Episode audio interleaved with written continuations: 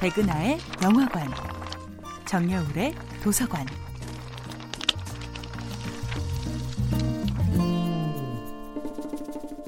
안녕하세요. 여러분과 아름답고 풍요로운 책 이야기를 나누고 있는 작가 정여울입니다. 이번 주에 만나보고 있는 작품은 제이디 셀린저의 1951년 작품 호밀밭의 파수꾼입니다. 아무런 준비도 없이 어른들의 세상과 부딪혀버린 홀든의 영혼은 상처로 가득합니다. 집으로 돌아오지 않고 농장에 취직하겠다고 말하는 홀든에게 여동생 피비는 다그칩니다. 오빠는 왜 늘 엘리가 죽었다는 이야기만 하냐고. 그러자 홀든은 대답합니다.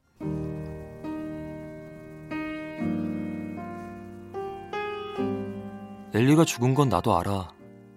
내가 그것도 모르는 것 같니? 그래도 좋아할 순 있잖아. 누가 죽었다고 해서 좋아하던 것까지 그만둘 수는 없지 않니? 특히 우리가 알고 있는 살아있는 사람보다 천 배나 좋은 사람이라면 더욱 그렇지. 난 엘리가 좋아. 바로 이것입니다. 누군가가 세상을 떠났다고 해서 그를 사랑하는 일까지 멈출 수는 없습니다. 홀든은 동생이 세상을 떠났다고 해서 모두가 동생을 완전히 잊은 것처럼 보이는 그 차가운 세상이 너무도 슬프고 무서웠던 것입니다. 피비는 아직 홀든의 슬픔을 완전히 이해할 수는 없지만 그를 조건 없이 사랑합니다.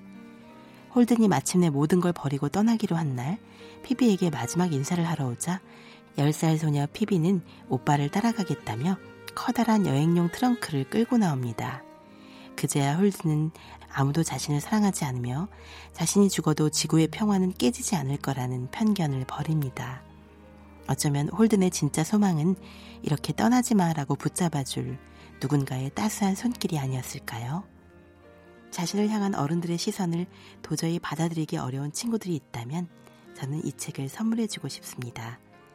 방황의 극한까지 달려가 본 옛 친구의 진솔한 고백을 들어본다면 어느새 자신의 고민을 향해 거리를 두고 바라보는 법을 배우게 됩니다. 이 책은 모두가 내 곁을 떠나기 전에 내가 먼저 모두를 떠나리라 결심한 소년의 이야기입니다.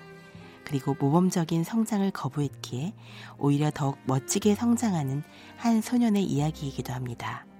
저도 홀든처럼 누군가가 세상을 떠난 후에도 그를 잊지 않고 그를 더 많이, 더 깊이 사랑하는 따스한 사람이 되고 싶어집니다.